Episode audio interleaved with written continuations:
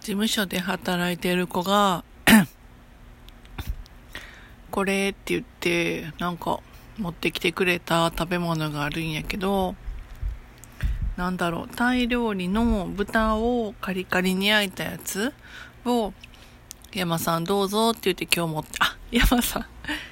じゃあ山ですけど、持ってきてくれて、ほんで、それを、レンジじゃなくて、オーブントースターかフライパンで温めて食べてくださいねって持ってきてくれて、もう、超絶面倒くさかったけど、